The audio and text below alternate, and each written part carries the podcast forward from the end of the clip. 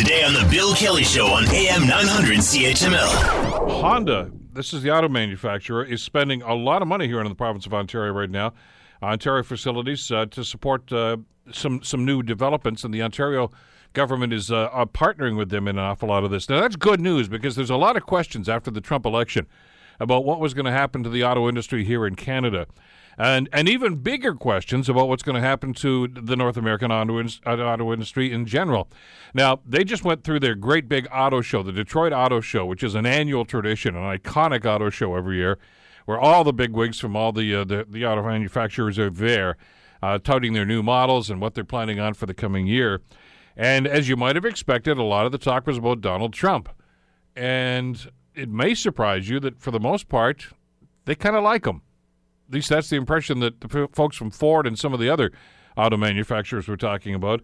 So, is this is this going to be good news for the auto industry in Canada and in the broader picture of North America? Let's uh, bring Marvin Ryder into the discussion, business professor at the DeGroote School of Business at McMaster University. Marvin, thanks for the time. How are you doing this morning? My pleasure, Bill. Happy to be here. Great to have you with us here today. I was rather surprised, I got to tell you uh, when I saw some of the news clips uh, over the last couple of days about uh, the head honchos from Ford and, and some of the other automakers in Detroit for that big auto show, actually saying we're looking forward to working with Donald Trump. Well, um, you know, I, am going to phrase it a little differently than you set up this uh, this segment. I think everyone is on pins and needles with the Donald Trump presidency. Nobody quite knows what to make of this person. We have never seen a previous president first use social media to the way that Donald Trump does. B, use it in such an erratic fashion, meaning one day he loves something, the next day he hates something, the day after that he's back to a third place.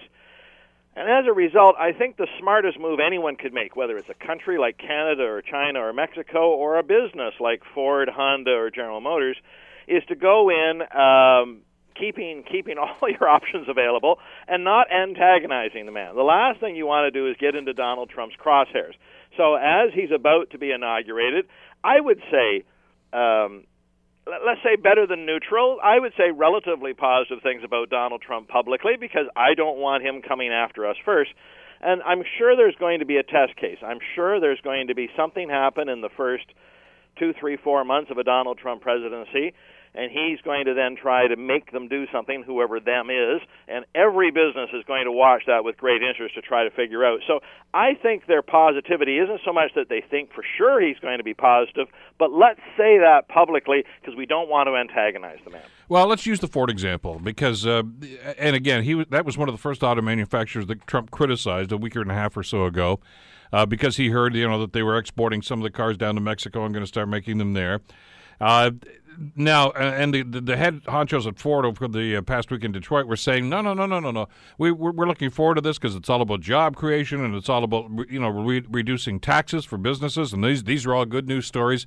I get the sense, Marvin, that they also feel that look at if they could sit down and have a face to face with some of Trump's people and explain that, for instance, that that move to you know to Mexico was was a, a, small little part of their operations. The Ford Focus, which is not even a big seller for them anymore, it's no big deal. Let maybe you can just let that thing go by. And uh, I are, are they thinking right now that if they can explain their side of the story, that that the Trump uh, policies are, are, are going to be mollified a little bit anyway? Yeah, I, I think there's actually maybe two or three different explanations for this, and you, you've given the first one. Donald Trump is by nature a negotiator. His famous book is The Art of the Deal. A deal e- even where, if he didn't write it. well, it's his book. He's credited with it, Bill. Even yeah. though there was a ghostwriter, he's credited with it. Like many Trump buildings have his name on it, even though he didn't build it. Um, anyway, Donald's a negotiator. So uh, I think many of these companies say, just like you're suggesting here, if I can get across from his people, probably not from Donald Trump directly, but his various advisors and ministers and, and secretaries, what have you, and lay out our case, they'll say, oh, right, right, I, I understand what you're doing. Oh, that's not such a bad thing after all. Or, and, and in their mind also, if they can spin it and show how, yes, I'm investing some money in Mexico, but look, you know, I'm keeping the high value added jobs here. I'm putting the low value add jobs there. These are the jobs Americans don't want anyway.